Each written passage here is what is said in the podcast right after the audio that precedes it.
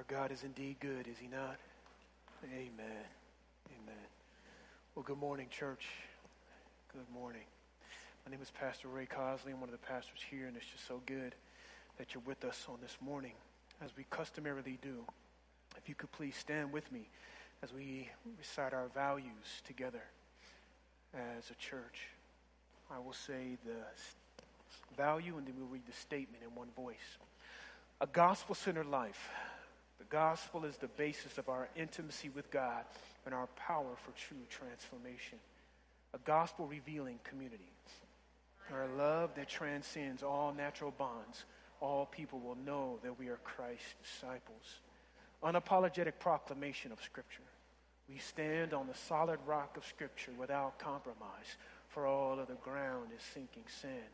Church as family, we, as followers of Jesus, pursue his vision of family through our deep and mutual commitment into dependence and affection. And lastly, a missional community. We join God's mission to make disciples by demonstrating tangibly the power of the gospel in our city and in the world. You may be seated. And go with me before the Lord in prayer. Yes, Christ be magnified from the altar, God, of every single life, under the sound of my voice, be magnified. Because you are indeed worthy of it all. so, God, will you please help us to see your worthiness more clearly today? And God, that from that place, we would magnify your name. And so, Lord, I just pray for every single individual right now. God, please, would you meet every man, woman, and child?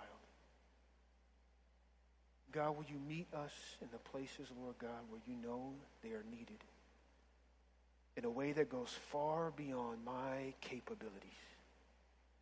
God, we are engaging in something that is supernatural. God, help us to be present in that. This is not just another activity or an event. This is an encounter. As you encounter us, God, grant our hearts the space and ability to encounter you. And from that place, God, I pray we walk away changed. Not by might nor by power, but by your Spirit, I ask it. In Jesus' name. And everyone said, Amen. Amen.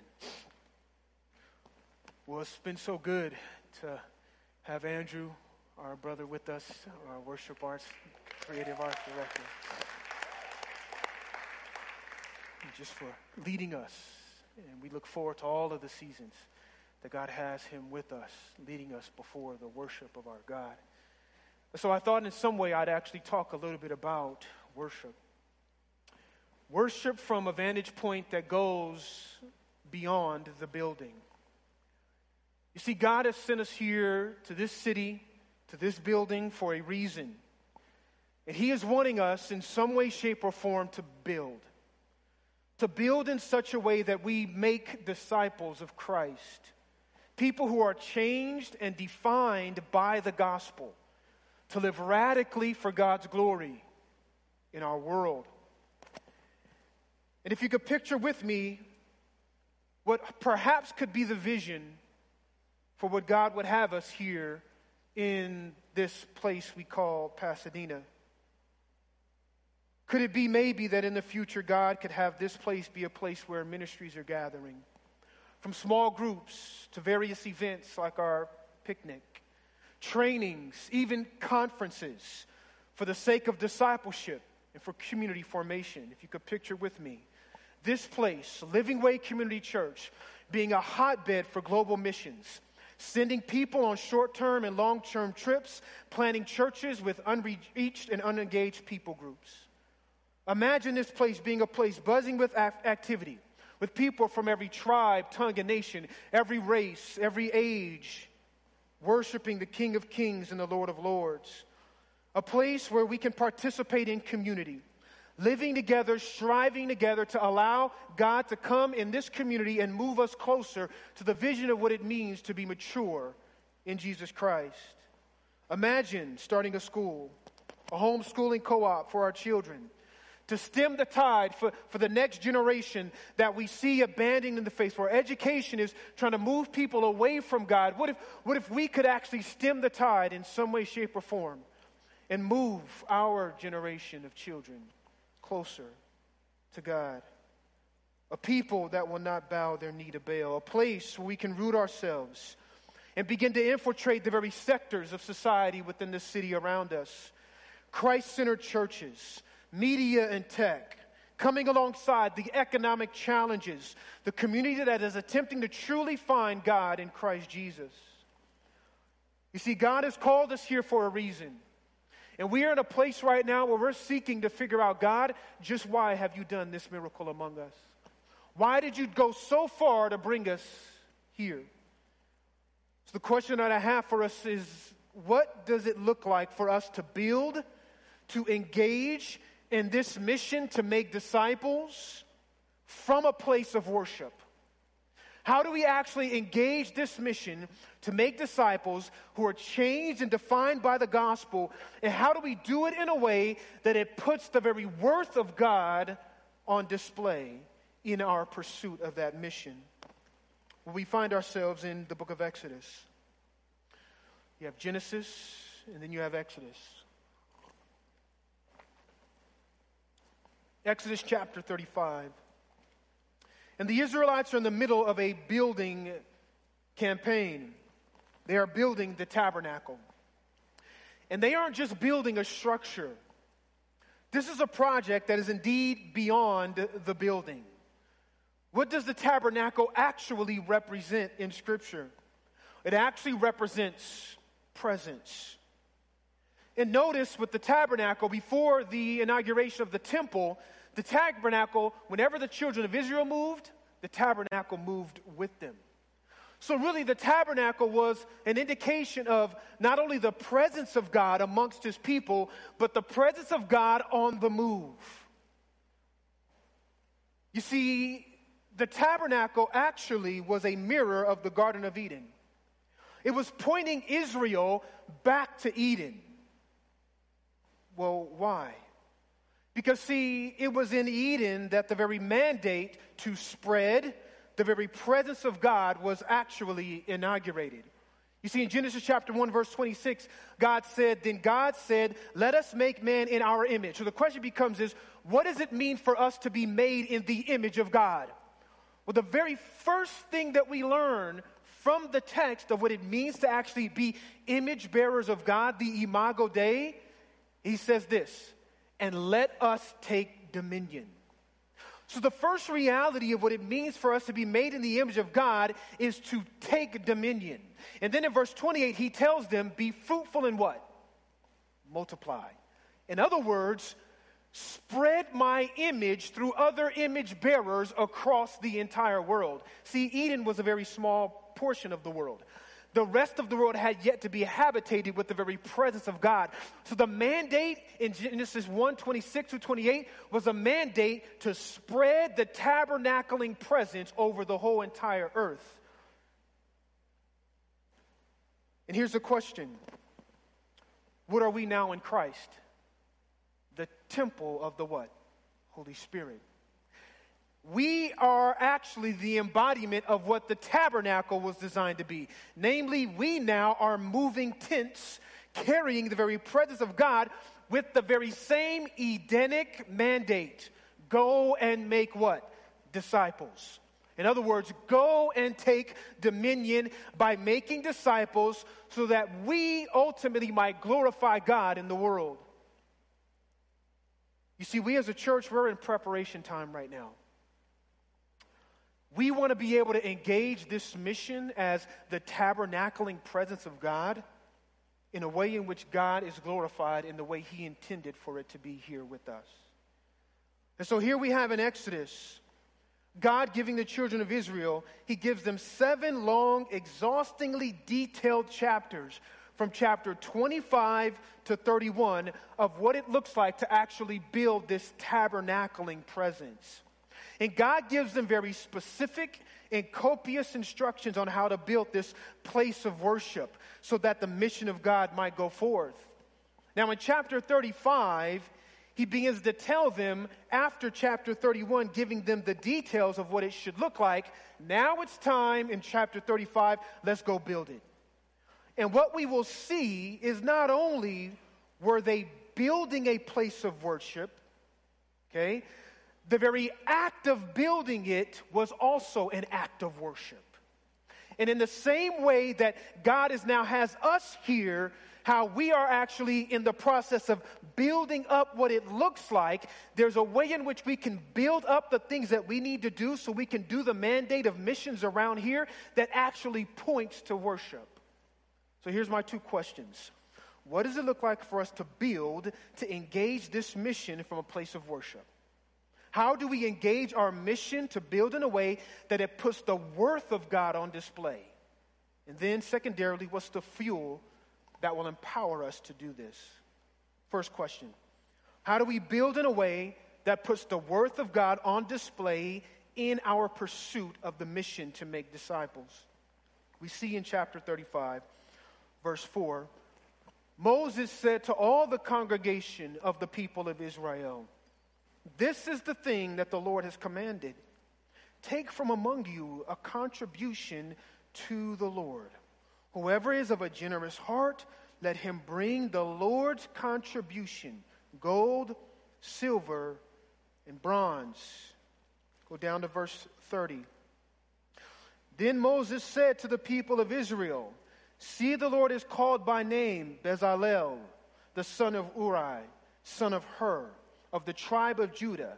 And he has filled him with the Spirit of God, with skill, with intelligence, with knowledge, and with craftsmanship, to devise all artistic designs to the work of gold and silver and bronze, in cutting stones of setting and in carving wood for every skilled craft.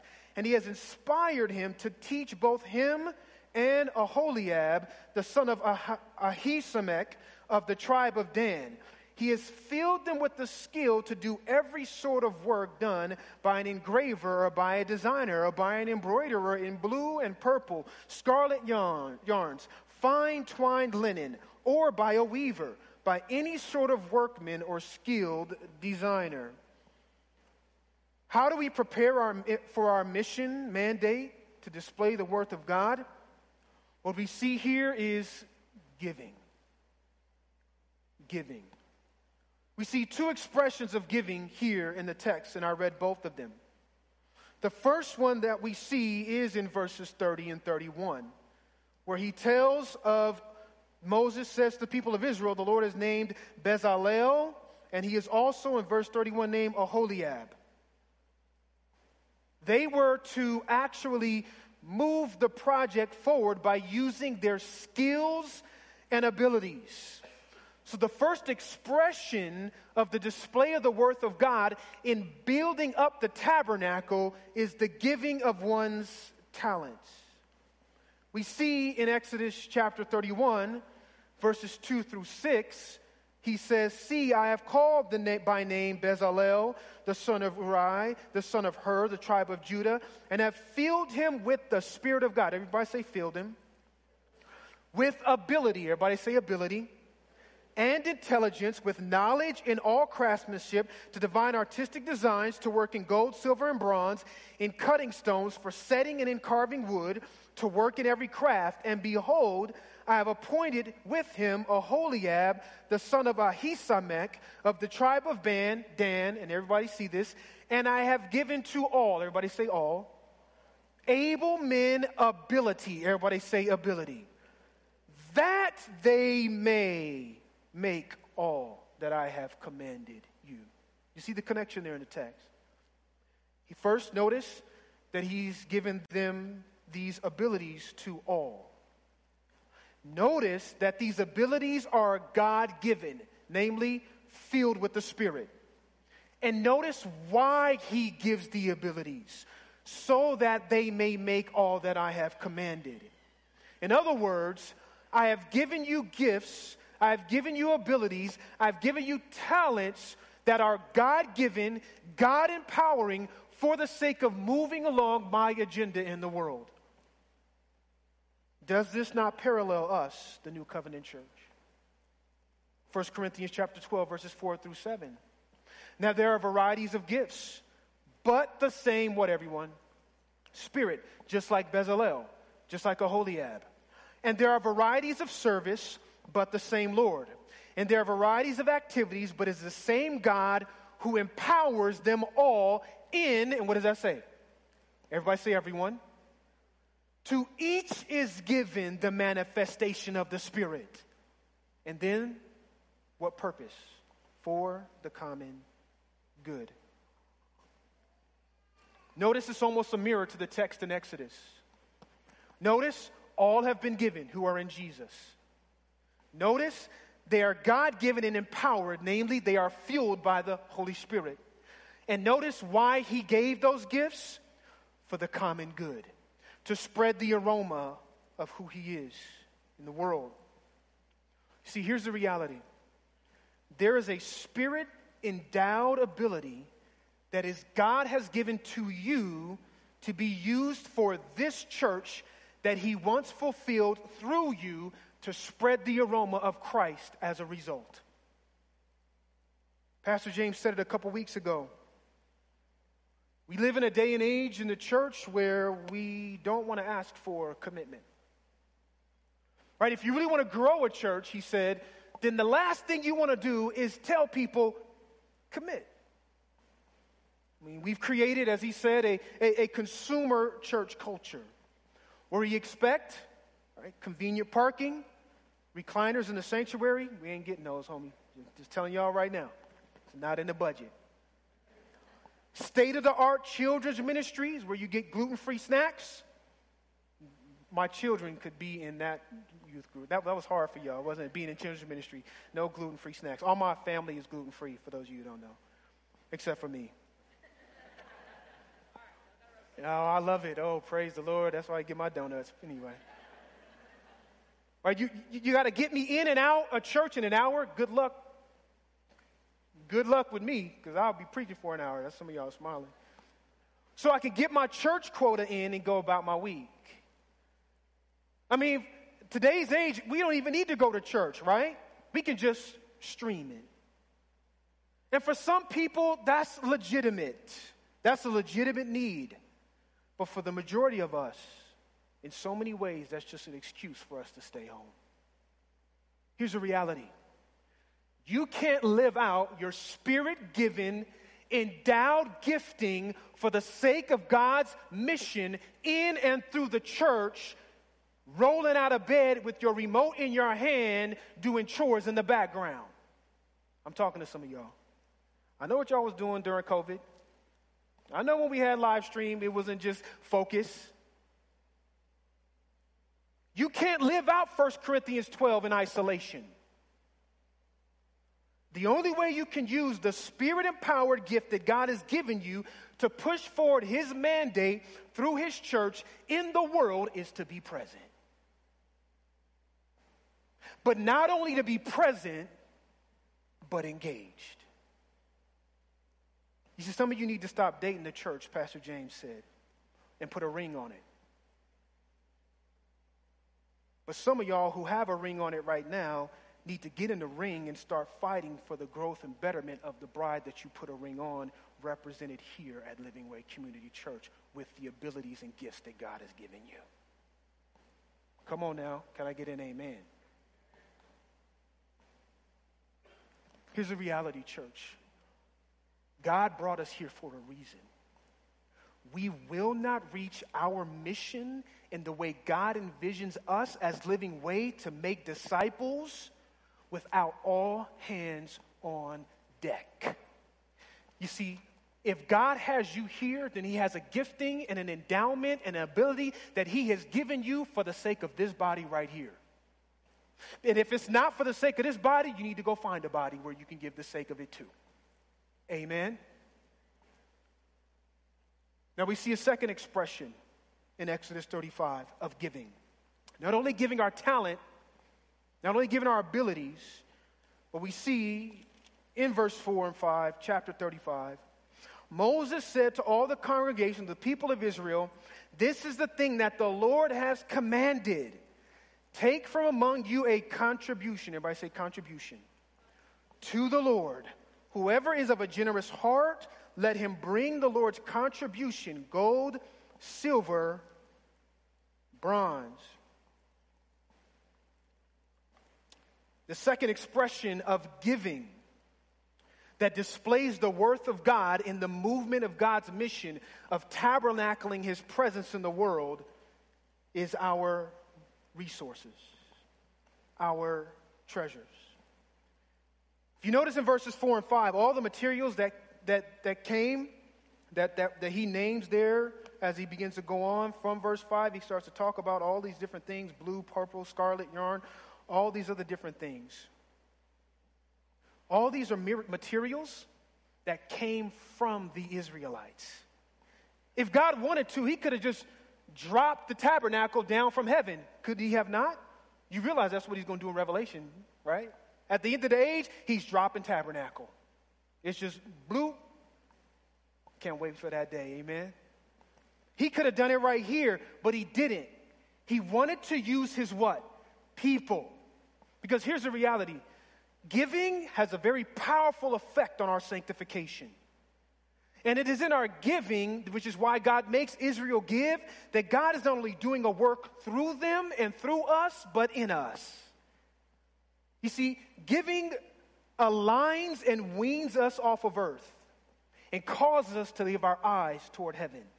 You see, giving, it compels us to see what's here on earth as moth and rust, and therefore motivate us to lay up treasures in heaven. You see, giving, it reminds us that this is not our home. You see, giving, it gives us the hunger for an investment in what will last beyond the breath that we breathe. You see, here's the amazing part of God's call to give in this text, which is so interesting. At the very beginning, or toward the beginning of Exodus, in Exodus chapter 12, it says, The people of Israel had also done as Moses told them, for they asked the Egyptians, they're still in Egypt, for silver, gold, jewelry, and for clothing. And the Lord had given the people what? Everybody say favor. In the sight of the Egyptians, so that they let them have what they asked. Thus they plundered the Egyptians. Well, let's look at the resources that the children of Israel are now in chapter 35.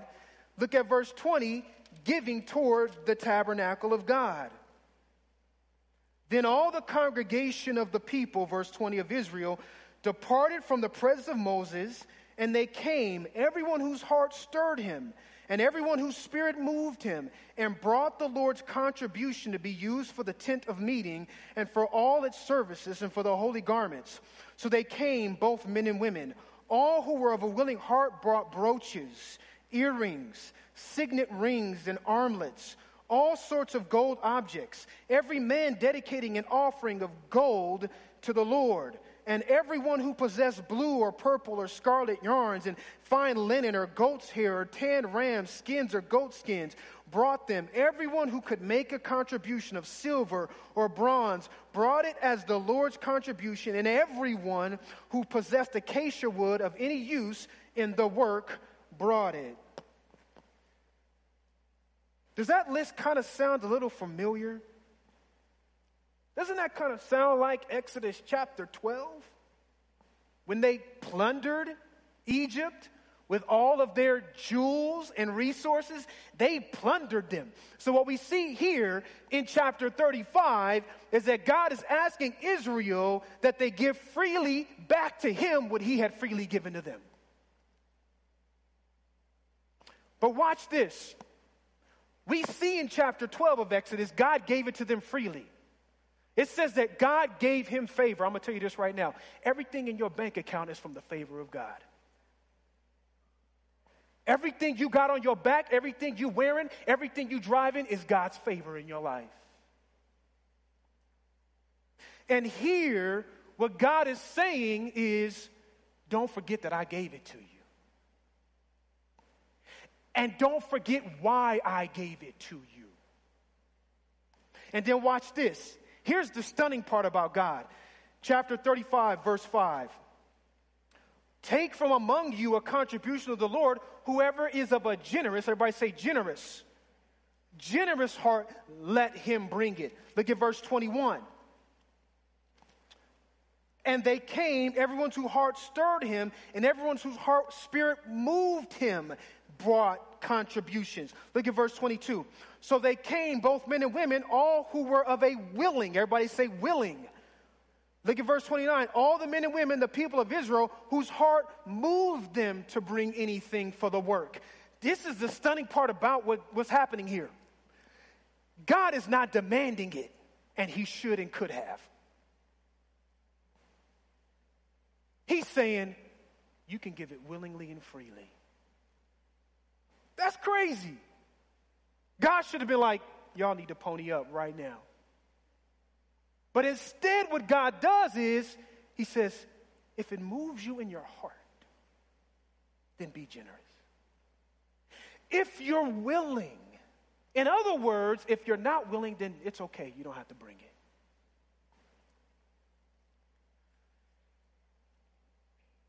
See, what you have has been freely given to you.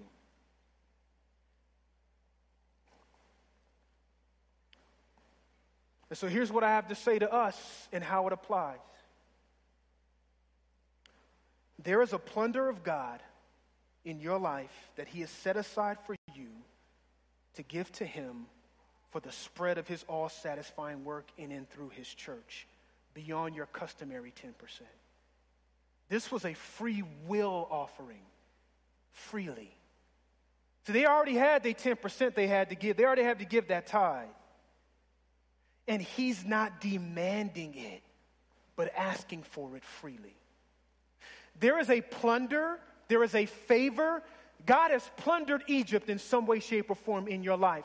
That he now looks at that plunder that he's given to you and says, I need you to give that back to me for the sake of my name in the church for the world.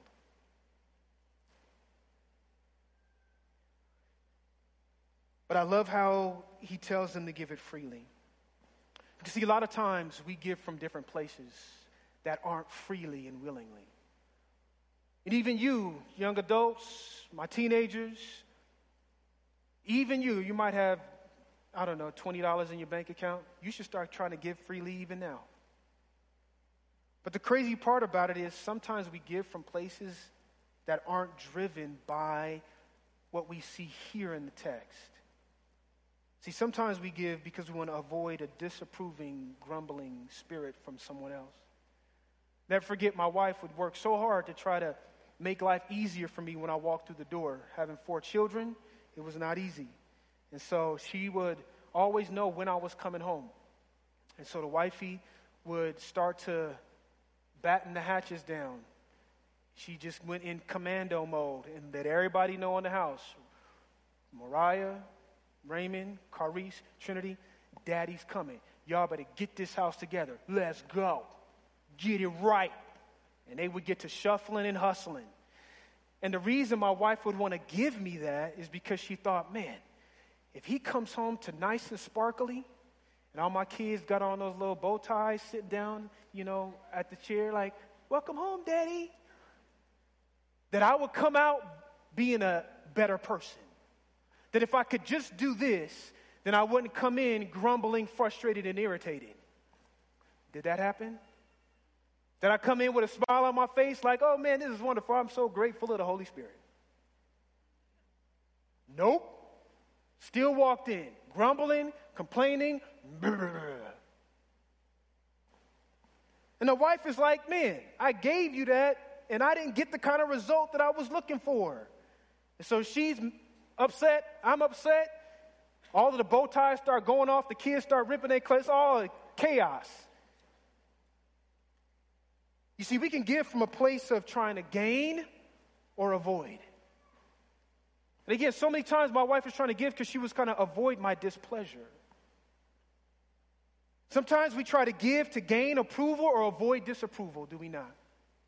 I don't care what we're giving.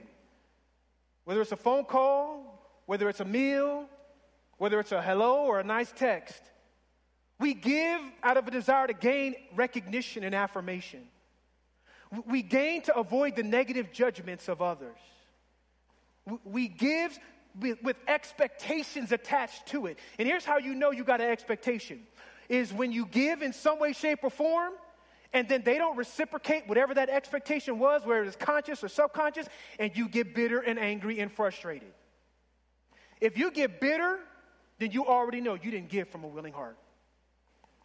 You already know you didn't give freely. There was something attached to it. And that's why God tells them, no, no, no, no, no. I don't want you looking at me bitter, frustrated, angry. God's this heavy handed. No, you give it freely. So they will always leave us that way if we don't give from a willing and free heart. I, am convinced of this. Whether it's church ministry, giving, or any other type, way, shape, or form, 90% of burnout, 90% of burnout is because we give from the wrong motives. And one of the most freeing things for, for, for me, and for my wife, for us, as we've just been even exploring this kind of concept, she's been exploring it deeply, is I'm not going to do it unless I can do it from a place of love. Because see, if I'm if I'm giving to you in some way, shape, or form, whether it's a sit down, whether it's a prayer, whether it's a nice text, whatever it may be, if I'm giving it from a place of a free, willing, loving heart, then I don't need nothing back from you because I'm doing it for you, not for me. And so then I can continue to give and be energized for it.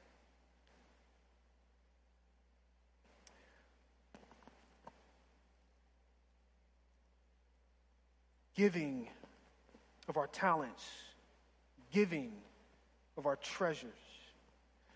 Uh, and here's the thing about worship like, how, what does this have to do with worship? I think a picture of it you can see then in chapter 36 if you go down verse 3. And they received from Moses all the contribution that the people of Israel had brought from doing the work in the sanctuary. They still kept bringing him free will offerings every morning, so that all the craftsmen who were doing every sort of task on the sanctuary came, each from the task that he was doing, and said to Moses, Dude, the people bring much more than enough for doing the work that the Lord commanded us to do. So Moses gave command, and word um, was proclaimed throughout the camp let no man or woman do anything more for the contribution for the sanctuary.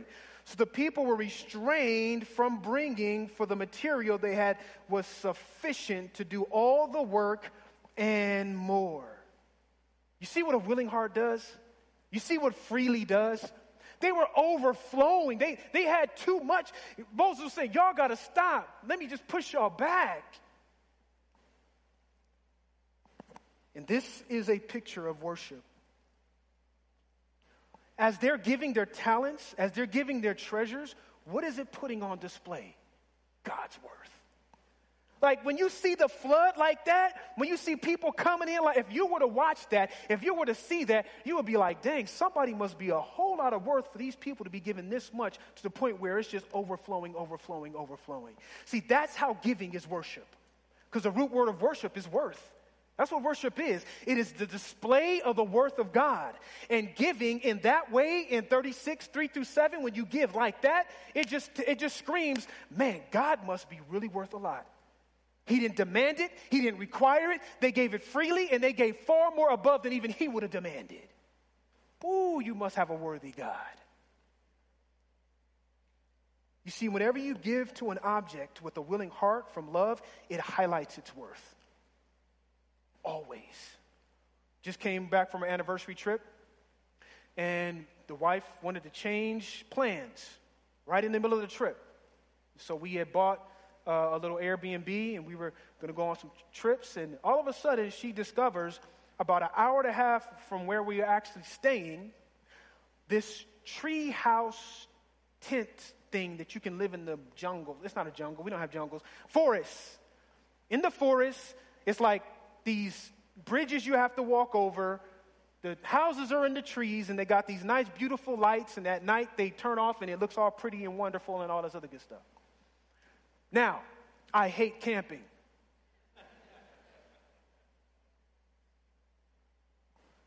Now,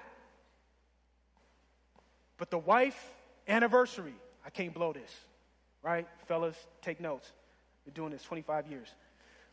So I put a smile on my face. I said, okay, baby, even though we paid for this place, and we still got to pay for this place, you're going to have me pay for another place while we're not in this place. See, right? That's, that's, that's, that's when we was married like two, three years. All right? So I'm just telling y'all, veteran, you know what y'all do? Okay, honey, we got this. You know, you keep your mouth shut. Just say, let's go. And so we packed up the, the, the car, jumped in, drove an hour and a half in Kentucky, never been to Kentucky, don't know what's in Kentucky, and got on the road. And then I hate camping, but I just tried to grit it, smile, mosquitoes all over the place. Everybody was biting me. I'm, st- I'm dragging, and then, and then, the wifey is scared of heights. You must have lost your mind. Now you got us all out here in the woods, hour and a half away, paying extra. I could have gone there, right? But no, it's okay, baby. We got this. We got this. So I grabbed all her stuff, walked across the bridge, went back across the bridge, then almost had to pick her up and bring her across the bridge. But the problem was the bathroom was all the way across the bridge and down the tree. Okay, you see where I'm going here. But here's the thing I did all of that for my wife, all of it. And for the most part, I had a good attitude. When you hear that story, knowing I hate camping, you must think this man, your wife must be worth a whole lot, huh? Come on now. Come on now. Right? Right? It's the giving willingly and freely that if somebody were to look at that picture knowing me, they would be like, man, your wife must be worth it. You see, whenever you give to an object from a willing heart, it highlights its worth. So now here's a question What will enable us to actually give the way that the Israelites gave in chapter 36? Well, you know what God tells them to do? That empowered chapter 36 kind of giving, this willing heart? This is what will enable it. Gaze at his worth. In chapter 35, verse 1, before he even tells them to give, the first thing he says is this in chapter 35, verse 1. Moses assembled all the congregation, of the people of Israel, and said to them, These are the things that the Lord has commanded to you. Six days' work shall be done, but on the seventh day you shall have a Sabbath of solemn rest, holy to the Lord. Whoever does any work on it shall be put to death. You shall kindle no fire in all your dwelling places on the Sabbath day. And then, verse 4, Moses tells them to give. Well, that's kind of strange. Why does he tell them to honor the Sabbath when they're supposed to be building a tabernacle? What an odd place to put that. Here's why. Each time we hear about the Sabbath, we learn something new about why God instituted it. And we learn here, even from this text, if you go up to chapter 34, verse 21, we learn that the Sabbath was to be something without interruption. You see, in verse 21, it actually says, Six days you shall work, but on the seventh day you shall rest. In plowing time and in harvest you shall rest. No exceptions. Not even in seed time and harvest. Do you understand in that context, in that culture, that was everything? Seed time and harvest was the best time, and yet God says, in the most plentiful season, you still got to put it down and rest. Why? To remind Israel, I'm Jireh. To remind them, I'm Jehovah Jireh. A day set aside for you to look up, gaze at my worth that I am provider. You see, they didn't have to be paralyzed with fear. That's why he reminds them in verses 1 through 3 before he tells them to give of their talents and treasure. Why? Because you don't have to fear for an uncertain future because Jireh is here. The provider is here. The one who took Abraham and Isaac and provided a ram, who was on Mount Moriah. That God is your God that is with you tabernacling among you. So you can give freely. You can give talent. You can give treasure because Jireh is with you. And did we not know that and learn that about who, us who are in Christ? He did not spare his own son. How much more will he also graciously give us a couple things? A few things. All things. You see, when all things are yours and you see the worth of the provider that's given them, it's easy to open your hands. It's easy to invest your time. But see, when you don't see his worth and you look here, you're going to be like this. Oh, come on, man. So he commands them in verses 1 through 3 before he starts telling them to give, look up. Now here's the other, here's, here's, so not only does he tell them to gaze at his provision, he also tells them to gaze at his protection. Verse 30 of 35. Then Moses said to the people of Israel, See, the Lord has called by name Bezalel. Everybody say Bezalel. And then he says um, Aholiab as well, down in uh, verse 34. He tells them, he gives the names Bezalel and Aholiab. And these were the two individuals that were the leaders to help lead everyone to build the tabernacle. These were the individuals that were up front, that Israel would always see them. Now, here's the crazy part about their, those individuals. You know what their names meant? Aholiab means, Father is my tent. You know what Bezalel means? In the shadow of El. Bezalel. El means God. In other words, their names were representations of who God is and will be for them in the midst of them tabernacling through the wilderness. I'm going to be Bezalel, the shadow over you to protect you. I'm going to be the tent. So their very names were pointing to the very tabernacle that they were building. See, this reminds us of Psalm 91, 1 through 2. He who dwells in the shelter of the Most High will abide in the shadow the shadow, Bezalel, the shadow of the Almighty. I will say to the Lord, my refuge and my fortress, my God in whom I trust, for he will deliver you from the snare of the fowler. Slow down and feel the reality of Psalm 91. That God in Jesus for you right now is shadow. But he isn't just shadow. Psalm 91 says, in the shadow of the Almighty. Everybody say Almighty. In other words, you will be protected by omnipotence. The shadow over your life in Jesus is an almighty, infinite, unending security no matter what happens in your life tribulation, distress, persecution, famine, nakedness. Romans 8:35. But none of these things can annihilate what is most precious about you because he is your protection, and that is your soul. That's why Jesus said, What profit a man to gain the world and lose your what? You can gain all of this, gain all the contributions here in this world, but if you lose your soul, you've lost what? Everything. But see, in the shadow of the Almighty, the cross is always working all things for good for you. In the shadow of the Almighty, you're not just a conqueror, but we talked about it. You're more than a conqueror. So even your worst nightmares have to get up and serve you. Samuel is an example. Amen.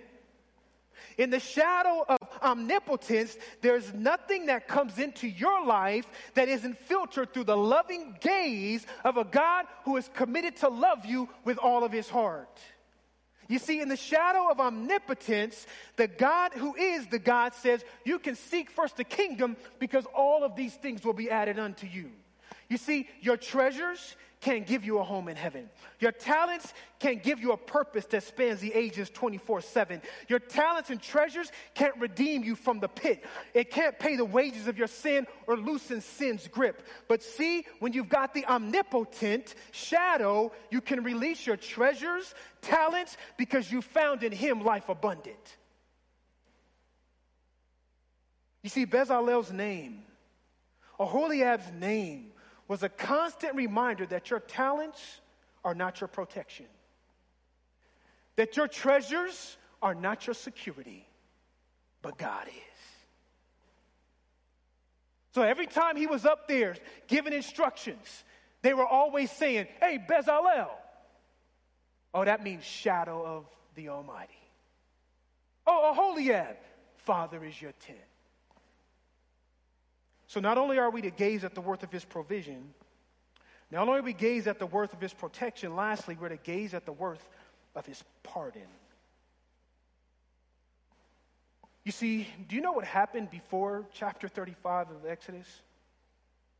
Chapters 32 through 34. But what's interesting about the text, if you read Exodus, chapters 32, 33, and 34 are a pause. They are a pause between the end of chapter 31 and the beginning of chapter 35. If you were to read up to chapter 31 and then skip 32, 33, 34, and then read 35, it would be seamless. Something happened between 32, 33, and 34. And what was it? Remember what I told you chapters 25 to 31, God gave Moses the instructions for the temple or the tabernacle. And then, chapter 35, he tells the children of Israel, now go execute it. Well, where, did, where was Moses when he was getting the instructions for the tabernacle? He was on the mountain, right? And where were, what were the children of Israel do while he was getting instructions up there? Remember what they were doing? What were they doing? They was acting a fool. They was acting a fool. They was acting up. Yep, daddy's not here. Mama's gone. we going to act up. And they built that graven image, the golden calf, did they not? And when Moses came down, judgment came with him. And when God witnessed what the children of Israel had done, what did he do? He showed them mercy. No wonder Israel was like, oh, shoot, chapter 35. God, what you want? God, what do you want? Because we just went through 32, 33, and 34. And you should have lopped all of our heads off, put us in a pit, and been done with us. But the wonder and the beauty and the magnificence of God's pardon, of God's mercy, Oh, mercy is a powerful thing because it's everything for us who are in Jesus Christ. It reminds me of the woman who was probably a prostitute that, that came to Jesus in Luke chapter 7, wiping Jesus' feet with her hair. And she anoints his feet with an alabaster jar of perfume. And we know these things were expensive because if you look at John chapter 12, Judas freaks out when Mary uses this perfume because it's so expensive. And he's like, man, we could have done something with that for the poor. We know what he wanted to do with it. But Jesus says to the woman that's wiping, she says to this woman, Your sins are forgiven. This woman was a, she was from the streets. She was the outcast. She was dirty. She was unworthy of the love of God and she knew it. And Jesus looks at the woman and says, Your sins are forgiven. And you know how Jesus concludes that story? With the self righteous Pharisees in the room? He says, Those who are forgiven much love when you understand, when you understand the gravity and the weight of your sin, that it tears, as I said last week, the very fabric of our world, that we destroy mind, body, and soul with our sin, that we break the heart of a righteous and holy God. The wages of sin, Romans 6 says, is death. On account of sin, the heavens are shocked and appalled, Jeremiah 2. On the account of sin, the Bible says the wrath of God is coming, Colossians chapter 3. When that lands and the very guilt of your sin weighs down and you long for a release from the guilt that is on you because you know you deserve God's judgment, you know you deserve that you're flawed, and you hear the voice of Jesus say to your soul, You are forgiven. Go in peace. You will wash his feet with 10,000 jars of alabaster perfume. You see, the realization of the mercy of God releases giving. So, as I sum it up, how do we engage our mission? Build in a way. How do we build in a way that puts the worth of God on display? How do we do that? We give. Willingly give our talents and treasures for the advancement of God's movement through this body in the world. And what releases that expression of worship? Gazing. Gazing at his provision, protection, and pardon. And so now I want to give us that opportunity to step into just that. I'm going to ask us that we would step into an ex- two expressions of giving that we see in the text.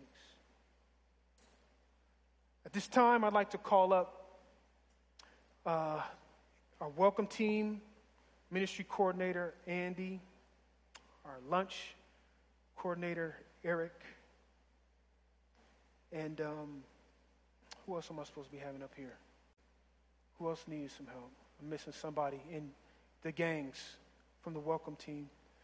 Um, if you guys could just come up. June and Julie.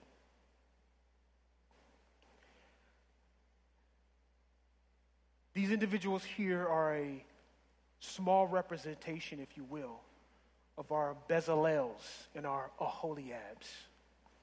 These are the individuals that are on the front lines of trying to move God's agenda for our mission to make disciples through this church in various ways. They lead our welcome team. Just allow for people to come and know that this is a place where they can feel welcome. And I'm sure each of you in some way have probably been greeted by them or others on our team. Andy is the head of our events ministry. Well, the picnic that we're going to have just doesn't come out of nowhere. It takes brothers like this and a team to make it happen. And then we got our lunch ministry. I don't know how you do it sometimes, Eric. Seriously. God bless you for the work that you put in week in and week out for us to eat a meal. And the reason I bring these individuals up is because they need some people's talents. They need some people's abilities. And I'm asking everybody here, in what way can you come alongside these ministries and give your talent in the way that God has blessed you? Because He's given you something in order to further the God's kingdom through this church. And if it's not this ministry, we have others. But this brother needs some hands. Can we get some hands? This brother needs some hands. Can we get some hands? This brother and sister need some hands. Can we get some hands? Can, can it be like Exodus 36, where, where, where Rev, our executive pastor, is like, look, y'all got to chill out. We got too many people. There ain't enough room in there for all y'all. That's the vision of what we want to see here in the giving of our talents because we've been all given abilities for the sake of God's church right here. So if we could give them a hand clap, and if I can ask you, if I can ask you,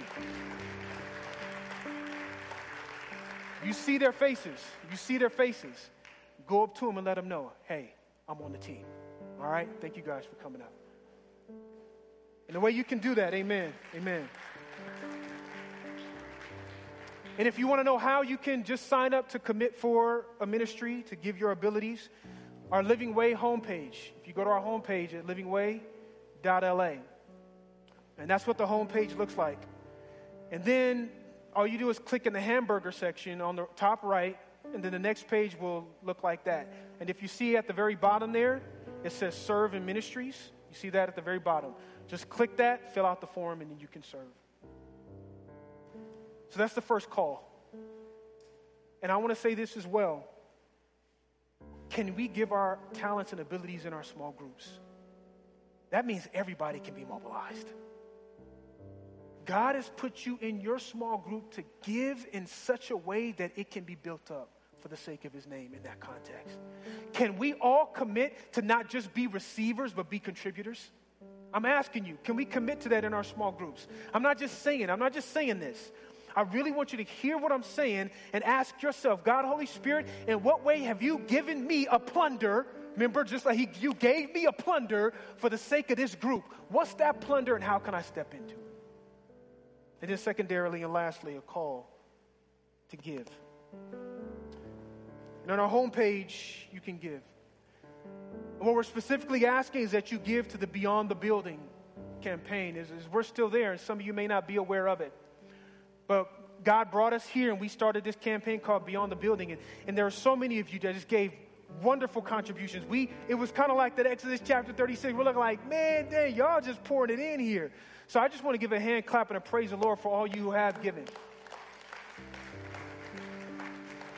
But there may be some of you who have yet to step into that opportunity to give to the building of what God is doing to tabernacle His presence through Living Way. That's the issue. That's the mission to make disciples of Christ, people who are changed and defined by the gospel to live radically. That's what we're trying to do. And so, if you have yet to commit to the building campaign, I want to invite you to do that. You can go to the hamburger and click on it, and then just, I mean, church news, click on church news, scroll down, and you can commit. And we're asking that you would do that. It doesn't matter, large, small, it doesn't matter. But here's what I want to ask you to do when you're considering giving. One, give in a way that his worth is seen through you. I don't know what that number looks like. Whatever that number looks like for the worth of God in the way that you give to be seen, then give in that way. When Jesus looked at the woman who had two pennies, it wasn't about her pennies. It was about the fact that she almost even didn't have those two pennies and she gave those pennies. It's not the amount, it's about what puts the worth of God on display in your situation. Secondarily, can you give sacrificially? Ask yourself, what amount can I give that makes me reliant upon God? That, that makes me say, ooh, that's going to be tough. But for the sake of God's movement through Living Way, I'm going to give to the building campaign this amount. And then lastly, can you give above your tithe? Give above your tithe. You notice God told them they already had the tithe in place. This was a free will offering. This was above what they were already required to give. So don't mix it in with your tithe. You set that aside, and then can you give above and beyond that for the building campaign? Because we're trying to build here, church. We're trying to go where God wants us to go. And it's going to require all of us, all of us, to sacrifice the plunder that God has given us in our time talent, and treasure if we want to get to the destination that God has for us. Do we want to get there together, church? Do we want to get there? Amen. So we can see that vision of Exodus chapter 36. God, I just pray that you release us. God, will you release us into a kind of giving, God, that is demonstrative of this text? That it would be said of us like it was in Exodus chapter 36 that the people had to be held back from the measure and amount that they were giving. And God, I pray we would do it from a place, God, to put your worth on display because you are worthy of it all.